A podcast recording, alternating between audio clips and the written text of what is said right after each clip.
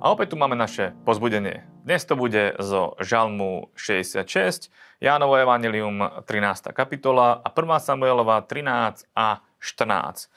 Žalm 66, 17. verš hovorí Na neho som volal svojimi ústami a vyvyšoval som ho svojim jazykom. Keby som bol hľadel na neprávosť vo svojom srdci, nebol by vyslíšal pán, ale Boh vyslíšal a pozoroval na hlas mojej modlitby.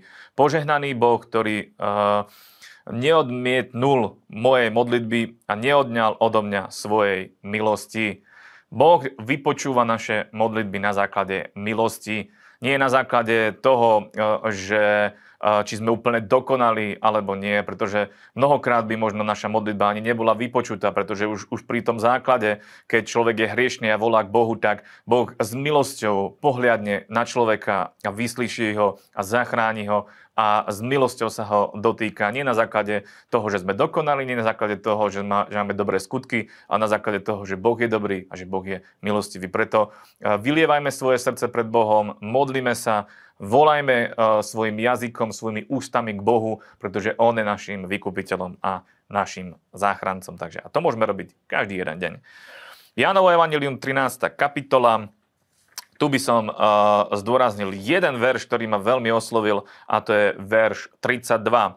Ak je Boh oslávený v ňom, aj Boh jeho oslávi sám v sebe a hneď ho oslávi. Amen. Otázka znie, žijeme život, kedy oslavujeme svojho Boha, oslavujeme ho a chválime ho svojimi ústami a oslavujeme ho a chválime ho aj svojim životom? To je otázka, na ktorú je dobré si odpovedať. Pretože ak skutočne žijeme takýmto štýlom, spôsobom chvály a sme na slávu Bohu, tak Bože slovo tu hovorí, že Boh nás odmení. A to tým spôsobom, že On nás oslávi v samom sebe. Keď my hľadáme ponajprv slavu Božiu a chceme, aby náš život bol takým, ktorý poukazuje na, na Boha a ukazuje, aký je On mocný, slávny, a akú má obrovskú moc a oslavíme ho svojim životom, tak aj on oslaví náš život tým spôsobom, že sa ku nám prizná a v ťažkých situáciách a možno aj v takých, keď e, zostávame úplne sami, tak vtedy práve Boh prichádza, lebo vtedy, keď sme slabí, sme silní, lebo sme silní v ňom. A to je úplne geniálne, že keď máme Boha po našom živote, po našom boku, v našom živote, tak je ten život e, úspešný a vynikajúci. Takže a o tom sú aj tieto, tieto slova. Možno ešte by som zdôraznil dva verše. 34. Nové prikázanie vám dávam, aby ste sa milovali navzájom, tak ako som vás miloval. Aby ste sa aj vy tak milovali navzájom. Potom poznajú všetci, že ste moji učeníci, keď budete mať lásku medzi sebou. Amen. To hovoria tie verše asi sami za seba, takže k tomu asi netreba veľa hovoriť. Iba to, že láska je e, od Boha a keď milujeme, tak Boh prebýva v nás. A Bože slovo hovorí aj to, že Božia láska je vyliata v našom srdci skrze Svetého Ducha.